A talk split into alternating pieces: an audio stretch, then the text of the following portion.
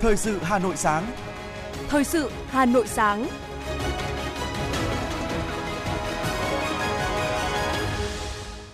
Kính chào quý vị và các bạn. Bây giờ là chương trình thời sự của Đài Phát thanh Truyền hình Hà Nội, phát trực tiếp trên sóng phát thanh tần số FM 90 MHz. Sáng nay thứ hai ngày mùng 1 tháng 8 năm 2022 có những nội dung chính sau đây. Hôm nay Hà Nội sẽ tổ chức lễ phát động hội thi tìm hiểu nghị quyết số 15 của Bộ Chính trị về phương hướng nhiệm vụ phát triển thủ đô Hà Nội. Giá xăng dầu dự kiến sẽ giảm nhẹ trong kỳ điều hành hôm nay. Cần ra soát thu hồi giấy phép lái xe đối với người có tiền sử bệnh tâm thần. Cập nhật mới nhất sức khỏe bé gái nghi bị hai vợ chồng bảo mẫu ở Hà Nội bạo hành. Phần tin thế giới có những sự kiện nổi bật. Ít nhất 100 người biểu tình và 25 nhân viên an ninh trong cuộc biểu tình tại trụ sở Quốc hội Iraq. Các trường hợp cá heo tấn công người trên bãi biển Fukui của Nhật Bản gia tăng. Sau đây là nội dung chi tiết. Thưa quý vị và các bạn, hôm nay mùng 1 tháng 8, Ban tuyên giáo Thành ủy Hà Nội sẽ tổ chức lễ phát động hội thi tìm hiểu nghị quyết số 15 của Bộ Chính trị về phương hướng nhiệm vụ phát triển thủ đô Hà Nội đến năm 2030, tầm nhìn đến năm 2045 của thành phố Hà Nội. Mục đích của hội thi nhằm tìm hiểu về những nội dung cơ bản của nghị quyết 15 như lý do ban hành nghị quyết, điểm mới trong tên gọi của nghị quyết, kết cấu của nghị quyết, những quan điểm, mục tiêu, nhiệm vụ, giải pháp thực hiện các chỉ tiêu cơ bản, tìm hiểu về những thành tiêu chủ yếu trong việc thực hiện nghị quyết 11 về phương hướng nhiệm vụ phát triển thủ đô Hà Nội giai đoạn 2011-2020,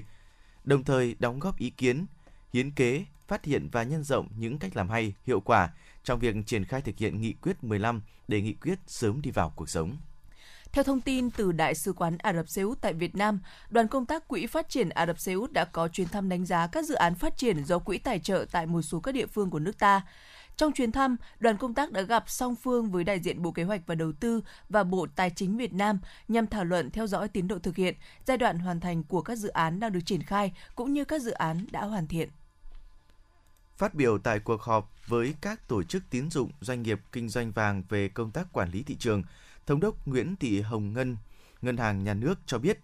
việc chênh lệch giá vàng trong nước và thế giới cũng như chênh lệch giữa vàng miếng SJC và các loại vàng miếng khác thời gian qua là phù hợp. Sự chênh lệch là do chênh lệch giá nguyên liệu nhập khẩu và nguồn cung hạn chế. Từ năm 2014 đến nay, Ngân hàng Nhà nước không đưa thêm vàng ra thị trường, nên vàng miếng SJC trong lưu thông thậm chí còn được chuyển hóa sang vàng nguyên liệu để phục vụ cho sản xuất vàng trang sức mỹ nghệ. Các loại vàng trang sức mỹ nghệ này còn được đem xuất khẩu. Ngoài ra, do nguồn cung bị giảm, giá vàng thế giới tăng cao, các doanh nghiệp phải phòng thủ dự trữ vàng do không biết giá vàng thế giới biến động như thế nào. Việc mua nguyên liệu giá cao thì sẽ phải bán giá cao hơn. Hôm nay ngày 1 tháng 8, Liên Bộ Tài chính Công Thương sẽ điều chỉnh các mặt hàng xăng dầu. Mặc dù giá dầu thô đang có xu hướng tăng trở lại nhưng giá bán lẻ xăng dầu trong nước đang cao hơn giá xăng thành phẩm trung bình tại thị trường Singapore. Do vậy, nếu cơ quan quản lý không trích quỹ bình ổn giá, dự kiến giá xăng dầu sẽ giảm nhẹ trong kỳ điều hành này. Với sự phục hồi tích cực, thị trường trong nước nửa đầu năm 2022 đã đạt tốc độ tăng trưởng ấn tượng – Sức mua tăng trở lại là cơ sở để dự báo hoạt động thương mại dịch vụ nội địa từ nay đến cuối năm sẽ sôi động hơn nữa, góp phần tạo đà đóng góp cho tăng trưởng kinh tế cả năm 2022. Về phía thành phố Hà Nội, trong những tháng cuối năm 2022, Sở Công Thương Hà Nội sẽ triển khai nhiều chương trình khuyến mại, xúc tiến tiêu dùng như sự kiện Hà Nội đêm không ngủ 2022, Hà Nội online xuống phố gắn với Black Friday với các hình thức khuyến mại lên tới 100%. Trong tháng 11 năm 2022, tháng khuyến mại Hà Nội 2022 được tổ chức với khoảng 800 đến 1.000 điểm khuyến mại giảm giá lên tới 100%, cùng với đó là 17 chương trình kích cầu tiêu dùng. Hỗ trợ doanh nghiệp thực hiện hiệu quả các quy định pháp luật là hoạt động đang được Ban Quản lý các khu công nghiệp và chế xuất phối hợp cùng Sở Tư pháp đẩy mạnh nhằm giúp các doanh nghiệp vận dụng hiệu quả các chính sách, không để xảy ra vi phạm trong quá trình thực thi. Theo đó, hai chuyên đề về chính sách ưu đãi, thuế và quản lý đầu tư theo Luật Đầu tư 2020 được phổ biến tới doanh nghiệp. Những nội dung thiết thực của cuộc tập huấn vẫn thu hút hàng trăm doanh nghiệp tham gia, không chỉ phổ biến các quy định của Luật Đầu tư 2020, chương trình hỗ trợ thuế đối với doanh nghiệp chịu ảnh hưởng từ dịch bệnh, những vấn đề còn khó khăn, vướng mắc trong quá trình thực thi được trực tiếp giải đáp, tháo gỡ công tác xử phạt hành chính trong lĩnh vực kế hoạch và đầu tư được tuyên truyền phổ biến để doanh nghiệp nắm bắt, phòng ngừa, hạn chế các sai phạm có thể xảy ra. Các chính sách ưu đãi cũng được cập nhật giúp doanh nghiệp vận dụng hiệu quả, thúc đẩy phát triển sản xuất kinh doanh. Sau giai đoạn dịch bệnh, Sở Tư pháp và Ban Quản lý Khu công nghiệp chế xuất đang cùng phối hợp đẩy mạnh tư vấn pháp luật cho doanh nghiệp theo hình thức trực tiếp, giúp doanh nghiệp thực thi nghiêm túc các chính sách pháp luật của nhà nước. Chuyển đổi số là một chủ trương lớn mà chính phủ và các bộ ngành đang nỗ lực triển khai thực hiện, trong đó có nội dung rất quan trọng là thanh toán không dùng tiền mặt. Với mỗi lực lượng của các cơ quan chức năng Hà Nội và cộng đồng, thói quen thanh toán của người dân đang dần có những thay đổi lớn, trở thành đòn bẩy quan trọng thúc đẩy nhanh hoạt động này ở thủ đô. Là trung tâm kinh tế tài chính của cả nước năm 2022, thành phố Hà Nội tiếp tục đặt ra nhiều mục tiêu trong lĩnh vực thương mại điện tử và thanh toán không dùng tiền mặt – đó là giữ vững xếp hạng từ thứ hai trở lên so với cả nước về chỉ số thương mại điện tử hàng năm. Tỷ lệ thanh toán không dùng tiền mặt trong thương mại điện tử đạt 45 đến 65%. Các giao dịch mua hàng trên website, ứng dụng thương mại điện tử có hóa đơn điện tử, 75% website thương mại điện tử có tích hợp chức năng đặt hàng trực tuyến.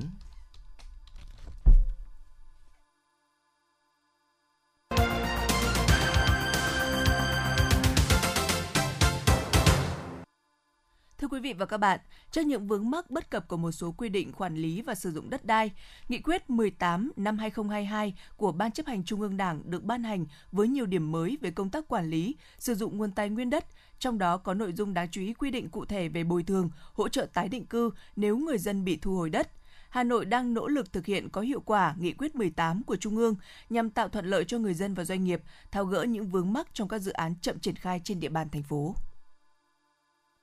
Việc nghị quyết 18 năm 2002 của Ban chấp hành Trung ương Đảng được ban hành, trong đó có nhiều điểm mới quan trọng về chính sách đất đai, được kỳ vọng sẽ giải quyết cơ bản những tồn tại vướng mắc có liên quan đến quản lý và sử dụng đất. Trong đó, điểm đáng chú ý là quy định cụ thể về bồi thường hỗ trợ tái định cư nếu người dân bị thu hồi đất, bao gồm trường hợp thu hồi đất mà phải bố trí tái định cư thì phải hoàn thành bố trí tái định cư trước khi thu hồi đất bồi thường hỗ trợ tái định cư để sau khi thu hồi đất thì người dân phải có chỗ ở, bảo đảm cuộc sống bằng hoặc tốt hơn nơi ở cũ. Giai đoạn 2016-2021, Ủy ban nhân dân các quận huyện thị xã trên địa bàn Hà Nội đã thu hồi đất, giải phóng mặt bằng liên quan đến 148.407 tổ chức hộ gia đình và cá nhân, thực hiện tái định cư cho 6.887 hộ, gồm 2.562 hộ tái định cư bằng đất, 1.345 hộ tự lo tái định cư bằng tiền, 2.980 hộ tái định cư bằng nhà chung cư. Phó Chủ tịch Thường trực Ủy ban dân thành phố Lê Hồng Sơn cho biết. Về việc đẩy nhanh tiến độ thực hiện các dự án đầu tư của thành phố, nội dung này Thành ủy, trực tiếp là đồng chí Bí thư Thành ủy hết sức quan tâm và đã có những chỉ đạo rất cụ thể sát sao. Ngày 5 tháng 7 năm 2022, Ban Thường vụ Thành ủy đã ban hành quyết định số 2913 về việc thành lập Ban chỉ đạo đẩy nhanh tiến độ đầu tư, tập trung xử lý đối với các dự án vốn ngoài ngân sách có sử dụng đất chậm triển khai trên địa bàn thành phố do đồng chí Phó Bí thư Thường trực Thành ủy làm trưởng ban. Thành phố Hà Nội là một trong những địa phương tiên phong trong việc giải quyết những khó khăn vướng mắc trong công tác này thông qua giải pháp đề xuất mua nhà thương mại, làm nhà tái định cư bằng nguồn vốn từ ngân sách, ưu tiên đối với quỹ nhà đang thực hiện cơ chế đặt hàng mua nhà ở thương mại phục vụ tái định cư, thực hiện thí điểm mô hình xây dựng nhà ở xã hội làm nhà tái định cư, trước nhu cầu về nhà tái định cư phục vụ công tác giải phóng mặt bằng, xây dựng hạ tầng trên địa bàn sẽ tăng cao trong thời gian tới. Đến năm 2025, dự kiến thành phố cần thêm 565.000 m2 sàn nhà tái định cư và đến năm 2030, con số này khoảng 1,3 triệu m2. Bí thư Thành ủy Đinh Tiến Dũng cho biết. Chiến lược phát triển nhà ở quốc gia giai đoạn 2021-2030, tầm nhìn đến năm 2045 được Thủ tướng Chính phủ phê duyệt tại quyết định số 2161 ngày 22 tháng 12 năm 2021. Do đó, việc nghiên cứu xây dựng chương trình phát triển nhà ở thành phố Hà Nội giai đoạn 2021-2030 là để nhằm cụ thể hóa các chỉ đạo của Trung ương liên quan đến công tác quản lý, phát triển nhà ở trên địa bàn thành phố giai đoạn 2021-2030. Dự thảo chương trình đã đánh giá thực trạng phát triển nhà ở của giai đoạn 2012-2020, đồng thời nêu rõ quan điểm phát triển nhà ở giai đoạn 2021-2030. Trong đó đã có dự báo về dân số và diện tích nhà ở bình quân toàn thành phố. Nhu cầu nhà ở về thương mại, nhà ở xã hội, nhà ở phục vụ tái định cư, nhu cầu về vốn để đầu tư xây dựng nhà ở vân vân. Trên cơ sở đó đề ra các mục tiêu chỉ tiêu phát triển nhà theo từng giai đoạn đến năm 2025, 2030, các giải pháp thực hiện nhất là về cơ chế chính sách và phân công tổ chức thực hiện. Nhiều ý kiến nhận định Hà Nội đã có giải pháp đột phá nhằm tạo quỹ nhà tái định cư, giải quyết tình trạng thiếu quỹ nhà ở tái định cư, ảnh hưởng đến tiến độ các dự án giao thông công trình trọng điểm của thành phố. Giải pháp này cũng mang đến lợi ích cho nhiều phía. Cụ thể, thành phố chỉ phải bố trí vốn để giải phóng mặt bằng tạo quỹ đất, không phải bố trí ngân sách để xây dựng công trình. Doanh nghiệp giải quyết được việc làm, có thu nhập và tham gia quản lý vận hành nhà ở tái định cư. Người dân được hưởng chất lượng dịch vụ theo cơ chế nhà ở thương mại. Thời gian qua, công tác bồi thường hỗ trợ tái định cư trên địa bàn thủ đô gặp nhiều khó khăn vướng mắc, dẫn đến việc chậm tiến độ triển khai dự án, tỷ lệ giải ngân vốn đầu tư công thấp. Những giải pháp đã được ban hành sẽ giúp cho thành phố đẩy nhanh tiến độ triển khai dự án, đặc biệt là những dự án trọng điểm đầu tư công, nhưng cũng đảm bảo hài hòa quyền, lợi ích của nhà nước, doanh nghiệp và người dân.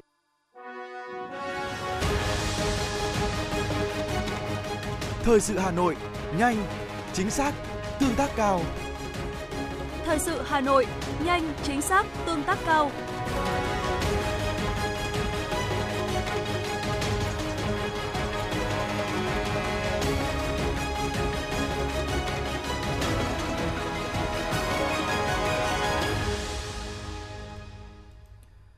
Thưa quý vị và các bạn, để thúc đẩy các hoạt động bình đẳng giới trong lĩnh vực lao động tại xã Kim Trung, huyện Đông Anh, Hội Liên hiệp Phụ nữ Hà Nội cũng đã tổ chức chương trình truyền thông pháp luật về bình đẳng giới trong lĩnh vực lao động nhằm nâng cao vai trò của lao động nữ vào thị trường lao động. Tại buổi truyền thông, thông qua hình thức giao lưu trả lời các câu hỏi pháp luật về bình đẳng giới trong lĩnh vực lao động của các câu lạc bộ nữ công nhân nhập cư, thì nhiều quy định của pháp luật về bình đẳng giới cũng đã được truyền thông tới cho người lao động tại xã Kim Trung, huyện Đông Anh. Chị Lê Thị Thêm, chủ nhiệm câu lạc bộ nữ công nhân nhập cư thôn Bầu, xã Kim Trung, huyện Đông Anh chia sẻ. Kính chúc các quý vị đại biểu Trước tiên tôi cùng à, chị em nữ công nhân lao động nhập cư À, huyện Đông về Anh tham tổ chức chương trình à, truyền thông ngày hôm à, nay. nhập cư như thế này ấy, chúc sức khỏe, thì cái người lao động và thành công. được Chúc chương trình rất là nhiều giao lưu cái à, lợi ích với chủ đề ví dụ như là được tham gia về các hoạt động giao lưu câu lạc à, Zumba hoặc là nấu ăn thành công để tốt đẹp. nâng cao Xin sức khỏe và vấn đề về à, tuyên truyền để à, cái à, được biết nhiều à, rất nhiều đến cái tuyên truyền mà ủy ban cũng như là các cán bộ cũng đã tuyên truyền tới à, anh chị em công nhân viên đều có thể nắm bắt được. Đối với xã Kim Trung, huyện Đông Anh, hiện có trên 28.200 nhân khẩu, trong đó nhân khẩu thường trú là gần 14.000 người và nhân khẩu tạm trú là trên 14.300 người, với khoảng 60% là nữ giới. Đối với người lao động từ nơi khác đến làm việc cũng được chính quyền tạo điều kiện thuận lợi trong việc tiếp cận các dịch vụ xã hội, không phân biệt người dân bản địa hay lao động di cư, góp phần thúc đẩy kinh tế xã hội địa phương phát triển. Bà Lê Thị Vân Huyền, Chủ tịch Ủy ban dân xã Kim Trung, huyện Đông Anh cho hay.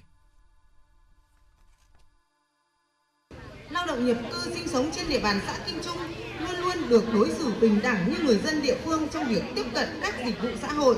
như thăm khám chăm sóc sức khỏe tại trạm y tế xã Kim Trung, uống vitamin A cho trẻ em, bà mẹ mang thai tiêm phòng vaccine, các dịch vụ thương mại tại các chợ dân sinh vân vân cũng được hưởng tất cả các công trình phúc lợi trên địa bàn xã như dân của chúng tôi. Bên cạnh đó, việc đảm bảo an ninh trật tự, an toàn cho công nhân luôn được quan tâm chú trọng. Chỉ đạo lực lượng công an xã thường xuyên tuần tra nắm bắt địa bàn, dán các tờ rơi ở khu nhà trọ để nhắc nhở mọi người thường xuyên tăng cường tự quản, tự phòng, cảnh giác các thủ đoạn lừa đảo, kịp thời có biện pháp ngăn chặn xử lý và có hành vi bạo lực trên cơ sở giới phát sinh. Theo nghiên cứu của Cục Bảo trợ xã hội Bộ Lao động Thương binh và Xã hội cho thấy, có 34,3% lao động di cư gặp khó khăn về việc làm, 42,6% lao động nữ di cư gặp khó khăn về chỗ ở, cùng nhiều bất bình đẳng giới đối với nữ trong việc trả lương và phải làm những công việc dễ tổn thương cao hơn nam giới. Để thúc đẩy hoạt động truyền thông bình đẳng giới trong lĩnh vực lao động, thời gian qua, các cấp hội Liên hiệp Phụ nữ Hà Nội đã tổ chức 86 lớp tập huấn, hội thảo chuyên đề, tọa đàm về bình đẳng giới, phòng chống bạo lực trên cơ sở giới cho trên 29.500 lượt cán bộ chuyên trách, tổ chức các cuộc thi viết, thi sân khấu hóa, thi trực tuyến về tìm hiểu kiến thức giới và bình đẳng giới, tìm hiểu chính sách pháp luật về bình đẳng giới, phát hành 24.000 cuốn sổ tay hỏi đáp về giới và luật bình đẳng giới và duy trì hoạt động của 121 câu lạc bộ phụ nữ với pháp luật để kịp thời tuyên truyền chính sách pháp luật về bình đẳng giới đến với người lao động. Chị Nguyễn Thị Mỹ Linh, Chủ tịch Hội Liên hiệp Phụ nữ huyện Đông Anh cho biết. những đơn vị mà có rất là nhiều khu vực cư sinh sống trên địa bàn thì với cái cái cái, cái nội dung đó là ở đâu? với một cái cái, cái trọng tâm xuyên suốt là ở đâu có phụ nữ ở đó có tổ chức hội. Thì tất cả những đơn vị này sẽ tập trung để thành lập các câu lạc bộ nữ công nhân nhập cư trên địa bàn tổ chức sinh hoạt uh, hàng tháng để chị em được uh, tìm hiểu những kiến thức, được nâng cao uh, những nội dung kiến thức về tuyên truyền pháp luật, về bình đẳng giới, về kỹ năng sống cũng như là những cái nội dung mà để trang bị cho chị em có thêm cái sự uh, nhập với với địa phương. Với những nỗ lực cố gắng đó, Việt Nam được đánh giá là một trong những điểm sáng của Liên Hợp Quốc về việc thực hiện các mục tiêu về bình đẳng giới – là một trong 10 quốc gia thực hiện tốt nhất mục tiêu số 5 trong chương trình nghị sự 2030 vì sự phát triển bền vững của Liên Hợp Quốc về thúc đẩy bình đẳng giới và trao quyền cho tất cả phụ nữ và trẻ em gái. Trong lĩnh vực lao động, Việt Nam nằm trong nhóm 1 phần 3 các nước đứng đầu về tỷ lệ phụ nữ tham gia lao động.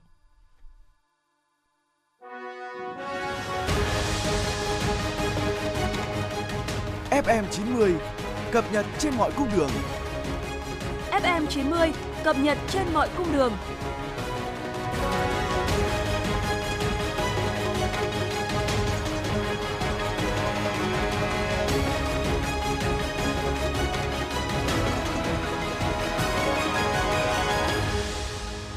Những thông tin đáng chú ý khác sẽ tiếp nối chương trình. Sở Giao thông Vận tải Hà Nội vừa phê duyệt kết quả chỉ định đấu thầu đối với loạt tuyến buýt có trợ giá số 41, 42, 43, 44, 45 sau khi ngừng hợp đồng với công ty trách nhiệm hữu hạn Bắc Hà. Theo đó, đơn vị được chỉ định thầu gồm có Công ty cổ phần xe điện Hà Nội với tuyến 41, Nghi Tàm, bến xe Giáp Bát. Số 44, Trần Khánh Dư, bến xe Mỹ Đình. 45, Tham City, Nam Thăng Long. Công ty cổ phần xe khách Hà Nội với tuyến số 42, bến xe Giáp Bát, Đức Giang – Công ty liên doanh vận chuyển quốc tế Hải Vân với tuyến số 43, công viên Thống Nhất, thị trấn Đông Anh. Chiều qua, tổng hợp từ Bộ Y tế cho biết trong 24 giờ qua, nước ta ghi nhận 1.478 ca mắc COVID-19, giảm 190 ca so với ngày trước đó. Trong khi số ca nhiễm mới giảm, thì số bệnh nhân phải thở oxy lại tăng lên 8 ca so với ngày trước đó. Ngoài ra, trong 24 giờ qua, nước ta không ghi nhận ca mắc COVID-19 tử vong. Kể từ đầu dịch đến nay, Việt Nam có 10.779.632 ca nhiễm, đứng thứ 12 trên 227 quốc gia và vùng lãnh thổ. Trong khi với tỷ lệ số ca nhiễm trên 1 triệu dân, Việt Nam đứng thứ 112 trên 227 quốc gia và vùng lãnh thổ. Theo ghi nhận tại một số cơ sở điều trị COVID-19 trong khoảng 1-2 tuần qua, nhiều trường hợp có diễn biến nặng đã phải nhập viện điều trị. Tại cơ sở 2 bệnh viện Bệnh nhiệt đới Trung ương, ghi nhận trong khoảng 2 đến 3 tuần gần đây, các trường hợp nặng tăng gấp 4, 5 lần so với các tháng trước. Khoa hồi sức tích cực hiện đang điều trị cho 25 bệnh nhân, đa số phải thở máy, oxy nồng độ cao, trong khi hai tháng trước chỉ tiếp nhận vài 3 ca một tuần. Để đáp ứng nhu cầu điều trị tăng cao trong thời gian gần đây, bệnh viện đã thiết lập đơn nguyên điều trị COVID-19 tách biệt với khu điều trị bệnh nhân thông thường tại khoa hồi sức tích cực và khoa virus ký sinh trùng. Các chuyên gia dự báo trong thời gian tới, số ca nhập viện có thể tiếp tục gia tăng. Người dân nên tiếp tục thực hiện các biện pháp dự phòng cá nhân như khử khuẩn, đeo khẩu trang ở môi trường kín hoặc nơi đông người, đồng thời nên tiêm vaccine mũi 3, 4 để hạn chế số ca mắc trở nặng. Theo số liệu thống kê của lực lượng công an toàn quốc, tính đến cuối năm 2021 có đến 2.759 người mắc bệnh tâm thần và tiền sử bệnh tâm thần được cấp 2.845 giấy phép lái xe các loại. Đây là một trong những nguy cơ dẫn đến các vụ tai nạn giao thông nghiêm trọng gây bất an trong dư luận. Điển hình là vụ tai nạn vào ngày 30 tháng 12 năm 2021 tại An Nhơn, Bình Định do lái xe Nguyễn Văn Thâu là người đang theo dõi sức khỏe tâm thần tại cộng đồng điều khiển xe container gây tai nạn giao thông làm chết 2 người, bị thương 15 người. Mới đây nhất là vụ tai nạn giao thông nghiêm trọng tại quận Hạ Đông vào tối ngày 28 tháng 7 khiến một người chết và 5 người bị thương. Lái xe gây tai nạn là Hà Thanh Hưng, khai nhận có tiền sử bệnh động kinh, hiện vẫn còn di chứng. Liên quan đến vấn đề này, Tại hội nghị trực tuyến toàn quốc sơ kết công tác bảo đảm trật tự an toàn giao thông 6 tháng đầu năm, Thiếu tướng Nguyễn Văn Long, Thứ trưởng Bộ Công an, Phó Chủ tịch Ủy ban An toàn giao thông quốc gia nhận định, thực trạng quản lý, cấp, thu hồi giấy phép lái xe còn rất nhiều những bất cập. Đặc biệt một thực tế đáng lo ngại là nhiều người bị mắc bệnh tâm thần và tiền sử bị bệnh tâm thần vẫn được cấp phép lái xe. Trước đó, Phòng Cảnh sát Giao thông Công an thành phố Hà Nội phối hợp với công an các đơn vị và lực lượng chức năng liên quan ra soát, qua đó xác định có khoảng 4.000 người bệnh bị tâm thần. Trên cơ sở số liệu này, phòng đã tham mưu công an thành phố Hà Nội trao đổi, kiến nghị Sở Giao thông Vận tải Hà Nội không cấp giấy phép lái xe cho các trường hợp nêu trên. Nếu có trường hợp nào đã được cấp, công an đề nghị phải tiến hành thu hồi, đồng thời thực hiện nghiêm quy trình xét duyệt cấp giấy phép lái xe, trong đó có nội dung tuyệt đối không cấp cho người bị bệnh tâm thần. Đây là động thái hết sức cần thiết để đảm bảo an toàn cho cộng đồng và chính người bệnh. Tối qua, Bệnh viện Nhi Trung ương đã cập nhật thông tin chính thức về tình hình sức khỏe của bé gái 18 tháng tuổi, nghi bị hai vợ chồng ở Hà Nội bạo hành. Theo đó, tình trạng nhiễm khuẩn huyết biến chứng suy đa cơ quan của bé gái 18 tháng nghi bị bạo hành đã có dấu hiệu chuyển biến khá hơn. Bé đã chuyển sang thở oxy hỗ trợ, tình trạng tuần hoàn và chức năng của các cơ quan đang dần hồi phục. Tuy nhiên, trẻ có nhiều biểu hiện về di chứng thần kinh. Như tin chúng tôi đã đưa thì công an phường Láng Thượng, Đống Đa, Hà Nội hôm qua đã tiếp nhận tin báo từ Bệnh viện Nhi Trung ương về trường hợp bệnh nhi là cháu bé sinh năm 2021 quê ở xã An Dũng, huyện Đức Thọ, tỉnh Hà Tĩnh, nhập viện trong tình trạng tím tái, ly bì và sốt cao, nghi bị hai bảo mẫu nhận trông cháu ngược đãi, hành hạ. Hiện thì vụ việc đang tiếp tục được cơ quan công an tích cực điều tra làm rõ để xử lý nghiêm theo quy định của pháp luật.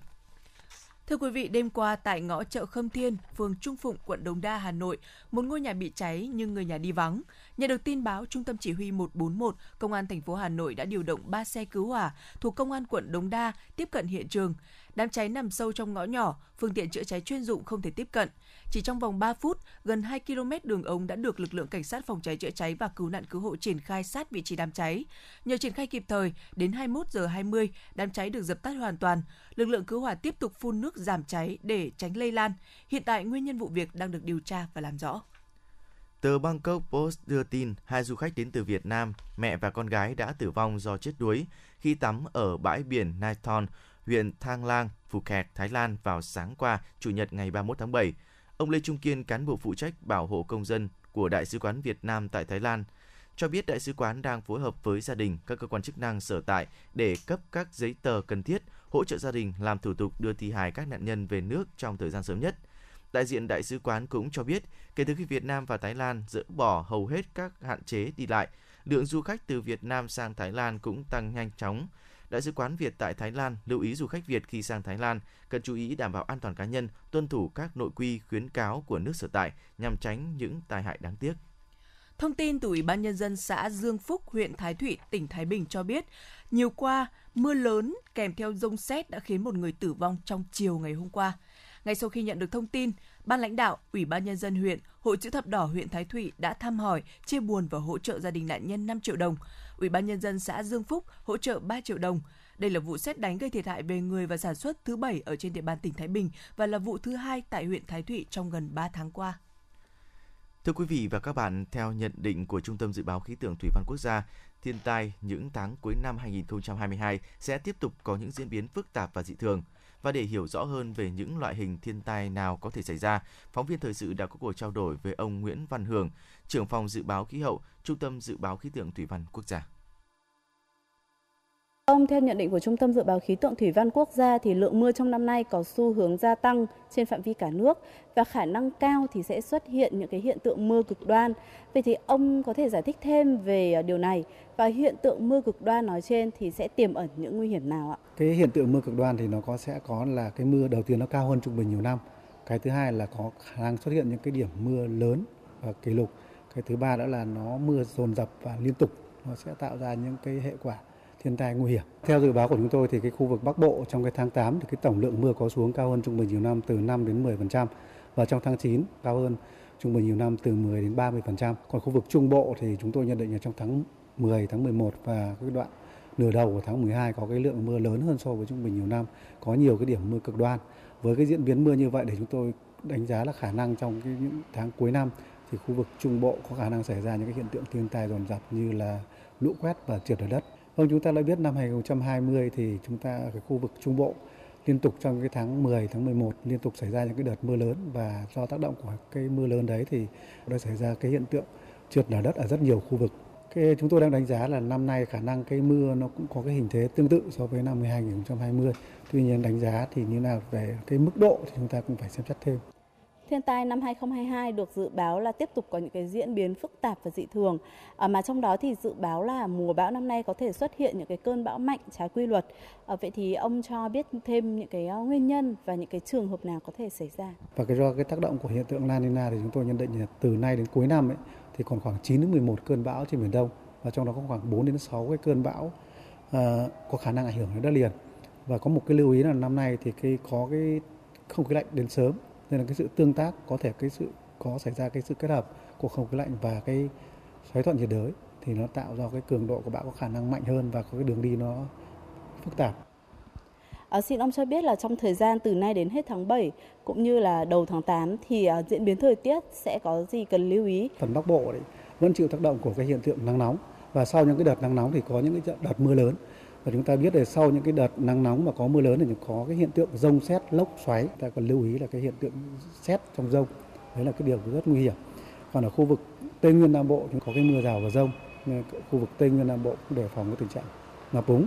Một lần nữa xin trân trọng cảm ơn ông.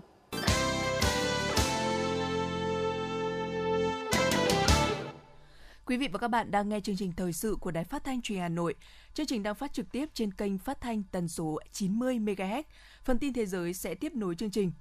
Việt Nam tham dự hội nghị thượng đỉnh các thành phố thế giới năm 2022. Hội nghị năm nay có sự hiện diện của các nhà lãnh đạo chính phủ, các thị trường, lãnh đạo các tỉnh thành ở các nước, cùng các chuyên gia hàng đầu trong lĩnh vực phát triển đô thị đầu tư từ khắp nơi trên thế giới để giải quyết những thách thức của thành phố bền vững và đáng sống, chia sẻ các giải pháp đô thị thích hợp và xây dựng các quan hệ đối tác mới. Chủ tịch Hạ viện Mỹ Nancy Pelosi đã bắt đầu chuyến công du châu Á, nhưng không đề cập đến Đài Loan Trung Quốc trong bối cảnh có nhiều đồn đoán về việc bà có thể đến thăm hòn đảo này. Reuters dẫn thông báo thông cáo báo chí từ văn phòng của Chủ tịch Hạ viện Pelosi cho biết chuyến đi sẽ tập trung vào vấn đề an ninh của nhau, quan hệ đối tác kinh tế và quản trị dân chủ ở khu vực Ấn Độ Dương-Thái Bình Dương. Hôm qua, cuộc biểu tình ngồi của hàng trăm người ủng hộ giáo sĩ Hồi giáo ở tòa nhà Quốc hội Iraq ở thủ đô Baghdad đã bước sang ngày thứ hai. Những người biểu tình phản đối việc đề cử ông Mohammed vào vị trí thủ tướng quốc gia vùng vịnh này. Bộ Y tế Iraq cho biết ít nhất 100 người biểu tình và 25 nhân viên an ninh đã bị thương trong các vùng đụng độ. Tàu cứu hộ hàng hải đã tổ chức nhân đạo Đức đã cập bến cảng ở Taranto, miền nam Italy con tàu chở theo 438 người di cư được giải cứu trong tuần qua trên biển Địa Trung Hải. Con tàu Sea 3 đã cập cảng an toàn sau nhiều ngày lênh đênh trên biển với nhiệt độ lên tới 40 độ C. Nắng nóng gay gắt đã khiến một số người bị bỏng. Giới chức Italy cho biết, những người di cư hiện đang làm thủ tục đăng ký và được chăm sóc y tế trước khi được đưa đến nơi tiếp nhận. Cháy rừng ở các bang California và Montana đã bùng phát dữ dội trong đêm ở Mỹ với thời tiết khô nóng và gió thổi mạnh, đe dọa các vụ lân cận như là buộc cư dân phải sơ tán. Ngọn lửa đã thiêu rụi ít nhất 10 ngôi nhà và các nhà quan sát phát hiện động vật hoang dã đang chạy trốn khỏi khu vực chảy ra cháy rừng. 30 ngôi làng đã bị nhấn chìm ở tỉnh Sindh, Pakistan sau khi lũ quét từ Balochistan tràn vào tỉnh này, nâng tổng số lên 50 ngôi làng bị ngập trong nước lũ ở nước này. Các nguồn tin địa phương cho biết, người dân ở các khu vực bị ảnh hưởng buộc phải trú ẩn trên các ngọn đồi và đê bảo vệ để tránh dòng nước lũ. Các nhà chức trách quản lý thảm họa của Pakistan hôm 30 tháng 7 cho biết, mưa lớn và lũ lụt khiến thêm 19 người tử vong và hàng trăm người khác mắc kẹt. Lũ lụt do mưa lớn gây ra cũng ít nhất 35 người thiệt mạng ở Iran trong mấy ngày qua. Tổ chức cứu trợ về Hiệp hội Trăng Lưỡi Liềm ở Iran cho biết hàng chục người vẫn mất tích sau hai ngày lũ lụt, hàng ngàn người bị mất nhà cửa đang phải đi lánh nạn. Mưa lũ gây ngập lụt ảnh hưởng tới 400 thị trấn ở 18 tỉnh của Iran. Các trường hợp cá heo tấn công người trên bãi biển Fukui của Nhật Bản gia tăng, chính quyền tăng cường giải pháp phòng tránh như cũng như khuyến cáo du khách. Theo đài truyền hình NSK, cách đây hai ngày ít nhất hai người thông báo về việc bị cá heo tấn công. Chính quyền thành phố vì vậy đã tăng số lượng phao, cố gắng sử dụng sóng siêu âm để xua đuổi cá heo và yêu cầu những người đi biển tránh xa chúng. Vụ cá heo tấn công người gần đây nhất hôm thứ Sáu vừa qua đã khiến bãi biển phải tạm thời đóng cửa.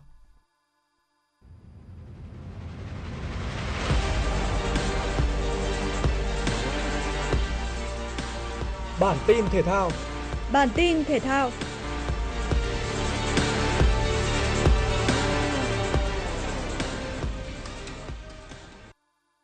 Tâm điểm của sự kiện boxing chuyên nghiệp IBF WBO Championship là trận bảo vệ đai IBF châu Á hạng nhẹ giữa đương kim vô địch Đinh Hồng Quân trước tay đấm Philippines Jules Victoriano. Trận đấu diễn ra kịch tính khi Victoriano bắt đầu bung sức và bất ngờ có cú đấm trúng mặt Hồng Quân ở hiệp thứ ba. Tuy nhiên tay đấm của Việt Nam đã thể hiện bản lĩnh tuyệt vời để áp đảo trong hiệp thứ tư. Ở phần còn lại của trận đấu, cả hai võ sĩ đều cố gắng phát huy sở trường của mình. Victoriano lợi hại với những pha phản đòn, trong khi Hồng Quân lại rất nhanh nhẹn với những cú đấm vào mặt đối thủ. Đáng chú ý là ở hiệp thứ 11, Hồng Quân dính đòn của Victoriano phải khịu xuống sàn đấu. Tuy nhiên, anh vẫn có thể đứng dậy và đáp trả bằng hai cú đấm chuẩn xác vào mặt đối thủ đến từ Philippines. Sau 12 hiệp không có knockout, Hồng Quân được trọng tài dơ cao tay chiến thắng với điểm số 115-113, 115-113 và 117-111. Kết quả này giúp võ sĩ Việt Nam bảo vệ đai IBF châu Á, đồng thời thắng trận thứ 9 trong sự nghiệp nhà nghề, trong đó có 4 trận knockout. Theo Trung tâm Dự báo Khí tượng Thủy văn Quốc gia, hôm nay, khu vực Bắc Bộ, Trung Bộ, Tây Nguyên và Nam Bộ có mưa rào, rông, cục bộ có mưa vừa mưa to với lượng mưa từ 20 đến 50 mm. Mưa rông ở Bắc Bộ, Bắc Trung Bộ còn có khả năng kéo dài đến đêm nay. Khu vực Trung, Nam Trung Bộ, Tây Nguyên và Nam Bộ còn có khả năng kéo dài trong nhiều ngày tới. Thủ đô Hà Nội hôm nay có lúc có mưa rào và rông, cục bộ có mưa to. Trong mưa rông đề phòng khả năng xảy ra lốc xét, mưa đá và gió giật mạnh. Nhiệt độ thấp nhất từ 25 đến 27 độ, cao nhất từ 32 đến 34 độ. Quý vị và các bạn vừa nghe chương trình thời sự của Đài Phát thanh và Truyền hình Hà Nội. Chỉ đạo nội dung Nguyễn Kim Kiêm, chỉ đạo sản xuất Nguyễn Tiến Dũng, tổ chức sản xuất Xuân Luyến, chương trình do biên tập viên Thủy Chi, phát thanh viên Hoài Linh Bảo Nhật cùng kỹ thuật viên Duy Anh thực hiện. Xin chào và hẹn gặp lại quý vị trong chương trình thời sự 11 giờ trưa nay.